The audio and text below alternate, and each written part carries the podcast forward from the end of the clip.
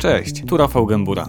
Jeśli jesteś głodny historii, po których nic już nie będzie takie samo, polecam Ci moją książkę. Zajrzyj na oczy.altenberg.pl i zamów swój egzemplarz. Tymczasem zapraszam na wywiad. Przez ponad 17 lat byłeś żołnierzem Legii Cudzoziemskiej. O żołnierzach Legii mówi się niekiedy, że to pozbawieni uczuć najemnicy, gotowi zabijać dla pieniędzy. Jak wygląda rzeczywistość? To, że legioniści zabijają dla, dla pieniędzy, to nie jest prawdą. E, legioniści są zwykłymi, zwykłymi żołnierzami wojska francuskiego. Są częścią wojska francuskiego i są częścią e, sił, sił NATO. Także to, jest, to nie jest prawdą. Jak wyglądają misje, na jakie wyjeżdżacie? Co tam się dzieje? Jakie są wasze zadania? Podam tutaj przykład e, wojny w Bałkanach, w, w Sarajewo rok 95, gdzie naszym zadaniem było po prostu e, było przebywanie i odbywanie patroli e, jako, jako siły ONZ-u, czyli niebieskie hełmy, niebieskie berety. I czy był, to były takie siły, e, siły, żeby przeciwstawić się i jednym, i drugim, czyli Bośniakom i Serbom. A jak to się w ogóle stało, że stałeś się żołnierzem Legii? E, jak udało Ci się tam dostać? To było tak, e, są lata 90. E, Mając 18-19 lat z chłopakami nadszedł taki czas, że trzeba było myśleć już o, o wojsku. I tak e, mieliśmy taki pomysł, żeby dlaczego nie spróbować e, czegoś innego niż polskie wojsko. I u nas, e, w mojej tam okolicy, e, było już takich e, kolegów, którzy doświadczyli tego, e, doświadczyli tego, tej przygody. Czyli ktoś już był w w Legii? Legii Cudzoziemskiej, tak.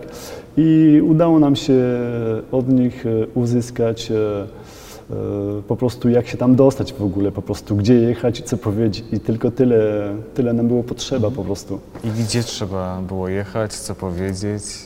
Było to dokładnie tak, no jedźcie do Paryża, weźmiecie taksówkę, w, ta, w taksówce taksówkarzowi powiecie, że voudrais m'engager à la Légion étrangère i powiedzcie mu, żeby was zawiózł do Fort de Nogent. Czyli dostałeś dokładne wytyczne. Tak, tak. I tak się, tak się stało. E, Doszło to do skutku. Pojechaliśmy we dwóch do Legii e, autokarem do Paryża na Plac Concorde, na Placu Concorde. E, Poszliśmy do taksówki. Taksówkarz, taksówkarzowi powiedzieliśmy, że takim łamanym francuskim, gdzie chcemy jechać. No i zawiózł nas taksówkarz do, do Fort de Nogent i tak się zaczęła przygoda w Legii Cudzoziemskiej. Czy łatwo było się dostać do Legii? Czy łatwo się dostać? E, Jeżeli spełnia się ich kryteria, to się, to się to tak, dlaczego nie? Można spróbować, każdy może spróbować.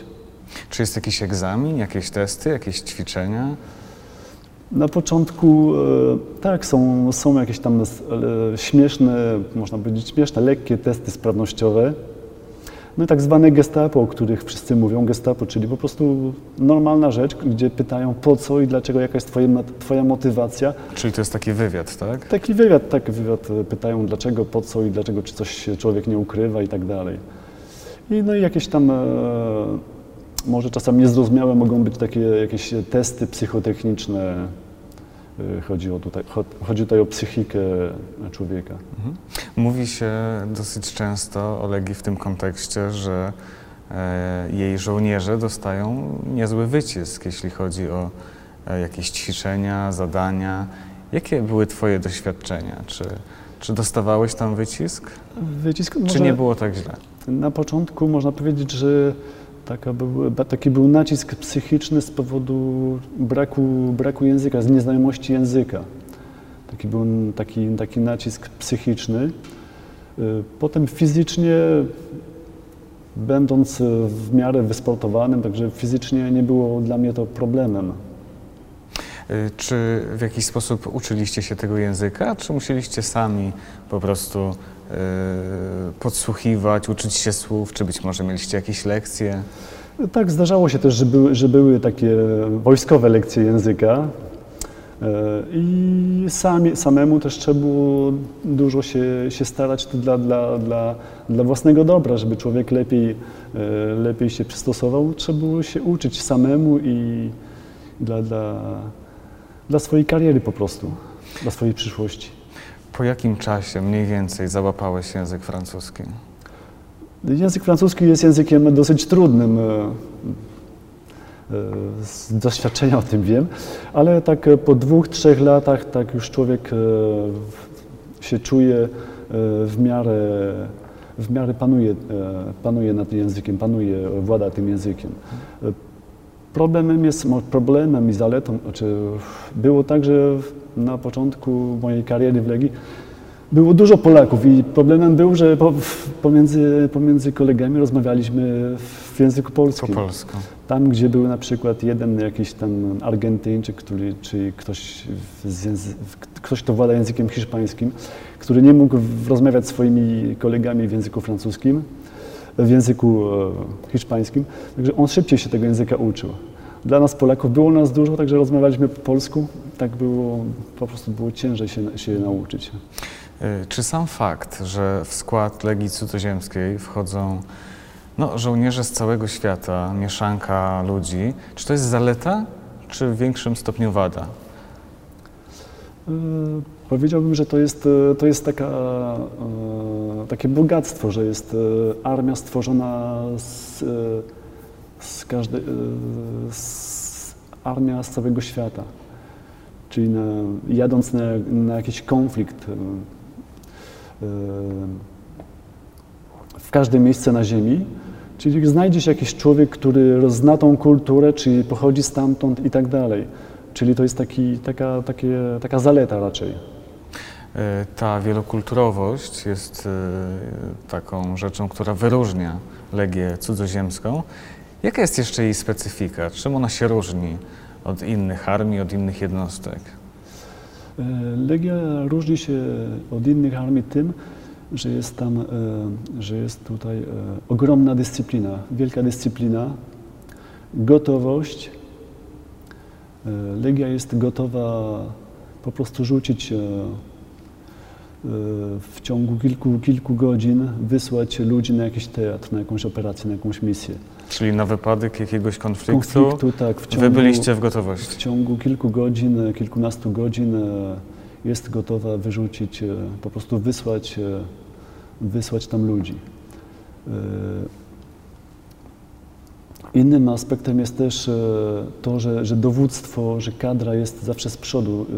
Po prostu, po prostu e, dajemy, dajemy przykład. Najpierw e, my pokonujemy jakiś, jakąś przeszkodę, a potem e, wojsko za nami. Aha. Czyli dowódca idzie jako Dowó- pierwszy. dowódca pierwszy, potem wszyscy za nim. Dając, dając przykład, po, pokazujemy, pokazujemy to, że my jesteśmy sami w stanie pokonać tą, tą przeszkodę i tak dalej. Jesteśmy w stanie to zrobić i e, dlatego wszyscy mają to zrobić, to co, to, co ja zrobiłem Mhm. jako dowódca. Y, Kiedy ty stawałeś się członkiem Legii, y, tobie zmieniono nazwisko. Czemu to miało służyć? To służy temu po prostu, żeby e, Legia po prostu to jest taka, taka wymiana dwustronna. Legia e, ukrywa, ukrywała mnie i Legia chroniła tym samym siebie. Już tłumaczę. Chodzi o to, że ja maj- mając e, po prostu na moim przykładzie, nie byłem w polskiej armii. Zmienili mi nazwisko po to tylko, żeby żeby mnie uchronić od tego, od tego i Legia tym samym się kryje, e, że mnie tutaj po prostu nie ma. E, To jest taka wymiana dwustronna, czyli ja nie mogę, nie mogę powiedzieć nikomu, jak się w cywilu nazywałem i po prostu Legia też mnie w tym samym sposobem ukrywała. Mhm. Czy ty mogłeś opowiadać znajomym, rodzinie, że ty jesteś członkiem Legii? Y, Czy ty musiałeś y, utrzymywać to w tajemnicy? Bo Tak. twoja obecność w Legii była nielegalna. Tak, oczywiście w tych czasach było, była nielegalna. E, teraz tak. E, najbliższe, naj, najbliższa rodzina wiedziała, że gdzie jestem, ale tak e, wiedzieli, ale tolerowali to po prostu. Mhm, okej. Czy miałeś kiedyś jakiekolwiek nieprzyjemności z tego tytułu, e, że no, służysz tam nielegalnie? Tak, przychodzi mi tutaj na myśl taka sytuacja, e, kiedy już w roku 2000, w, w, w 2000 roku, e, miejąc już obywatelstwo francuskie, prawdziwe, czyli jadąc już jako podoficer e, swoim nowym samochodem, zatrzymują mnie na polskiej granicy przy wjeździe do Polski. I mówi mi pan celnik, że jest pan poszukiwany listem e, gończym za nieodbycie służby wojskowej w Polsce. Okej. I skończyło się to tak, że po prostu w ciągu siedmiu dni miałem być przed e, prokuratorem w Nowym Dworze Mazowieckim, gdzie miałem odbyć moją służbę wojskową. I tam także toczyło, trwało to cały tydzień, po prostu przez cały tydzień po prostu byłem transportowany przez e, Czyli zostałeś aresztowany, tak? Zostałem aresztowany i przez, po prostu przez cały tydzień, przez, jeden, przez cały tydzień transportowali mnie do Nowego Dworu, dworu Mazowieckiego, gdzie po prostu byłem e, w kolejny czwartek e, e, przed e, panią prokurator, który, której, której wszystko wytłumaczyłem i e, po prostu pani powiedziała mi, że tutaj mamy poważniejsze sprawy niż wojsko, tutaj się strzelają po Warszawie i że oddamy panu paszport i e, wstawi się pan na sprawę, będzie sprawa, którą ustawimy za, za dwa miesiące. Czyli odbyła się jakaś sprawa. w- Tak, e, potem po dwóch miesiącach e, przyjechałem na sprawę do sądu, która się odbyła. E, Sąd, sąd tam ukarał mnie karą pieniężną i, i tak się spro, ta sprawa wojskowa zakończyła. Okej. Służyłeś e, w Legii przez ponad 17 lat. E, W jakich misjach w tym czasie uczestniczyłeś? Tak e, kolejno będę wymieniał, także zaczęło się, pierwsza misja, na której byłem, to był rok 95 Sarajewo, czteromiesięczna misja. Potem rok 96 też misja w Sarajewo, Rażlowak. Rok 97 to też był, to był Mostar. Potem 97-98 byłem e, rok e, w Gujanie Francuskiej, na, tam na pobycie, tak zwany séjour. Rok 90 99, czter- czteromiesięczna misja w Djibouti. Rok 2001, mm, czteromiesięczna misja w Djibouti ponownie. Rok 2002, czteromiesięczna misja w Gujanie Francuskiej w Kourou, w Troisième Roi. Czyli cała masa tych różnych misji. Jak często ty wyjeżdżałeś? w ciągu tych 17,5 roku prawie 5 lat byłem poza, poza Francją. To kawał czasu. Czy, czy tego rodzaju służba pozwoliła ci założyć rodzinę? Nie było to łatwo. Życie legionisty to jest takie życie bardziej kawalerskie, no ale życie, życie po prostu tak się potoczyło, że, że związałem się, założyłem rodzinę i, i po prostu tak już jest. E, Czy była jakaś cena, jaką musiałeś płacić, mając na uwadze to właśnie życie rodzinne? E, Cena za bycie członkiem Legii Cudzoziemskiej. Bardzo, bardzo ciężko, można powiedzieć, że było bardzo ciężko, jeżeli już e, ma się tą, e, założy się, żyje się z drugą osobą. E, bardzo ciężkie są te rozstania. Można powiedzieć, że te rozstania wzmacniają, ale na, na w pewnym, na, w pewnym okres, przez pewien okres czasu te rozstania wzmacniają, ale też mogą wszystko zepsuć, mogą wszystko zabrać. Łącznie trzeba nie to- było cię w domu przez 5 lat. Tak, e, trzeba to po prostu dobrze, dobrze dozować i taki, to jest taki equilibr, taki, takie, e, jeżeli w domu jest dobrze, to będzie też dobrze w pracy, jeżeli w pracy jest dobrze, no to też będzie w domu dobrze, 50 na 50. Wymieniłeś różne misje, w jakich uczestniczyłeś. Nie będę oczywiście wypytywał cię o wszystkie, ale może możesz opowiedzieć o jakiejś szczególnej dla ciebie. E, Co tam się działo, jak ona przebiegała, jakie były twoje zadania? Można tutaj przypomnieć, najbardziej taka misja, gdzie gdzie można było, mogłem stracić życie. E, to była misja ta pokojowa właśnie w siłach ONZ e, w Jugosławii. Czyli lata 90. Lat, rok 95, gdzie znajdujemy się na punkcie kontrolnym. Punkt kontrolny, który to jest, jest droga kontrolowana przez Serbów, droga, która prowadzi z lotniska do miasta. I tam naszym zadaniem było po prostu zapobieganie temu, żeby, mm, żeby żołnierze serbscy nie zabierali po prostu z tych konwojów, nie rabowali po prostu w, w biały dzień, rabowali te konwoje. I naszą misją było na przykład zapobieganie temu, żeby po prostu nie brali tego, nie zabierali tych rzeczy i tak dalej, tego, tego wyposażenia, tej, z tej logistyki, z tych konwojów logistycznych. Mhm. Po prostu można powiedzieć w pewnym sensie ci, ci żołnierze serbscy to byli mm, czasami nasi koledzy. Piliśmy z nimi kawę, rozmawialiśmy jak, jak koledzy w języku słowiańskim. E, łatwo się i było, łatwo się szło z nimi dogadać.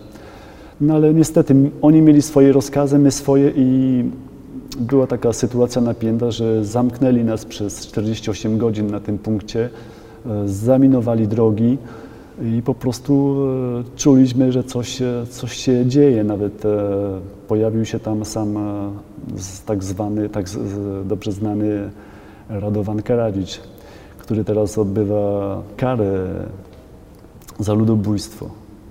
Także decyzja, decyzja tam, decyzja tam zależała już od, od dowództwa, od generałów. Czy to był, to był moment, kiedy obawiałeś się o własne bezpieczeństwo, o własne życie?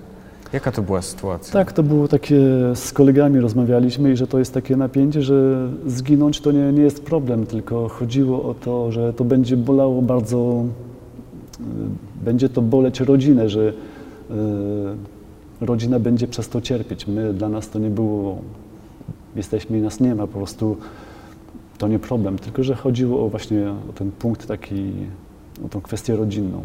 Czyli w tamtej sytuacji myśleliście o swoich bliskich? Tak, bo z, po prostu do naszej świadomości doszło, że prawdopodobnie nas, nas za chwilę może już tutaj nie być. Po prostu zginiemy. A czy byłeś świadkiem sytuacji, kiedy, no właśnie, twoi koledzy z Legii ginęli? Na szczęście nie miałem takiego, e, takiego doświadczenia w sensie takim e, w sensie takim, że obok mnie ginął, na moich oczach, że giną koledzy. Na jednej misji e, młody żołnierz, kolega popełnił po prostu samobójstwo. Nie wiem, czy to było z powodów e, swoich własnych prywatnych, czy, czy jakąś tą presję e, na niego wywierała kadra, ale po prostu no, odebrał sobie życie. E, czy zginęli, tak, my, czy zginęli moi koledzy? Tak, zginęli po prostu koledzy, którzy, z którymi dużo, dużo dzieliłem, po prostu zginęli, nie wrócili z Afganistanu na przykład kapitan Dupin, e, El Garafi, e, Simonow, koledzy, którzy, z którymi dużo się, z którymi byłem zżyty. Po prostu miałem numery, tele, tele, numery telefonów, musiałem skasować, bo ich już nie było. Mhm. Już nie wrócili. Czy podczas misji jest czas na jakąś refleksję, na to, żeby nad tym się zastanowić, pomyśleć? Czy zadania nie pozwalają na to, aby oddać się zadumie? Nie, lepiej o tym nie myśleć. Po prostu, e, po prostu trzeba być pozytywnie nastawionym i nie, e, nie myśleć o tym. Na pewno gdzieś tam nie da, się, nie da się tego absolutnie wykasować, ale e, jeżeli jak mamy o tym myśleć, to lepiej już na tę misję nie jechać. Ale to jest po prostu, po prostu trzeba być pozytywnie i dobrze do tego przygotowanym i pozytywnie nastawionym. Wolałeś wyjeżdżać na misję, czy, czy wolałeś, kiedy E, cała jednostka znajdowała się we Francji, byliście na miejscu. Który czas na był pewno, ciekawszy? Na pewno każdy, każdy legionista to potwierdzi, że jest, e, tylko czeka, żeby, żeby wyjechać na, jakiś, na jaką misję, na jakiś teatr. Jest dużo ciekawiej i czasami nawet, e, nawet nawet łatwiej jest po prostu, są tak e, ciężkie czasami przygotowania we Francji na terenie, takie poligony są tak ciężkie, że, że po prostu łatwiejsze są te misje niż, Niż e, same przygotowania niż same przygotowania, tak. To jak wyglądają takie przygotowania? No po prostu jest, tak, e, jest takie zmęczenie, człowiek jest tak zmęczony, po prostu wysiłek, marsze, strzelania, człowiek jest niewyspany. E, Jest taka presja, człowiek po prostu nie ma, nie ma, czasu, nie ma czasu myśleć e, nad, nad głupotami. E, Żołnierze Legii Cudzoziemskiej dostają pieniądze za swoją służbę. Jak duże są to kwoty i czy one mogą być motywacją dla, dla osób? Na pewno, e, jeżeli e, ktoś angażuje się do Legii po to, żeby zarobić ogromne pieniądze, to się myli z celem, bo tam nie ma, nie ma dużych pieniędzy, są to normalne pieniądze. E, Dla przykładu powiem, że mm, początkujący żołnierz, czyli legionista, zarabia 1000-1100 euro. Jest to taka najniższa francuska krajowa. Potem taki podoficer już, podoficer sierżant będzie zarabiał 1400-1500 euro. Ja na moim przykładzie, ja odchodząc e, jako adjutant zarabiałem 2200-2400 euro na miesiąc. Potem wy, wyjeżdżając na, na misję, podam tutaj przykład żo- zwykłego żołnierza. Zwykły żołnierz e, we Francji będzie zarabiał 1000 euro. Wyjeżdżając na, na misję, na misję będzie zarabiał e, 2500 tysiąca euro, czyli 1,5 Okej. raza Czyli 1,5 razy misje, czyli misje są dużo bardziej opłacalne, z Opłacalne, tego tak. Dlatego, finansowego względu. tak. dlatego każdy będzie chciał, e, każdy, każdy legionista będzie chciał wyjeżdżać na tę misję. E, Po 17 latach służby odszedłeś na emeryturę. Czym się dzisiaj zajmujesz? E, Pracuję w policji. E, Po prostu zdecydowaliśmy z żoną e, zostać we Francji i od, e, od 6 lat pracuję w policji w Grenoble. E, Jeśli dobrze liczę, to większość swojego życia spędziłeś we Francji. E, Bardziej czujesz się dziś Polakiem czy Francuzem jednak? Czuję się i Polakiem, i Francuzem. E, Po prostu staram się reprezentować, reprezentować Polskę we Francji, Polskę za granicą. Swoją osobą reprezentuję ludziom, którzy, którzy nie mają pojęcia o Polsce, jacy są Polacy. Polak to nie tylko hydraulik i pijak, jaką mają większość, jaką mają wyobraźnię o Polakach. Po prostu jestem e, e, dumny z tego, że mogę reprezentować e, Polskę za granicą, szczególnie we Francji. Dziękuję Ci za rozmowę i dziękuję również za to, że specjalnie dla nas przyleciałeś do Polski. Dzięki.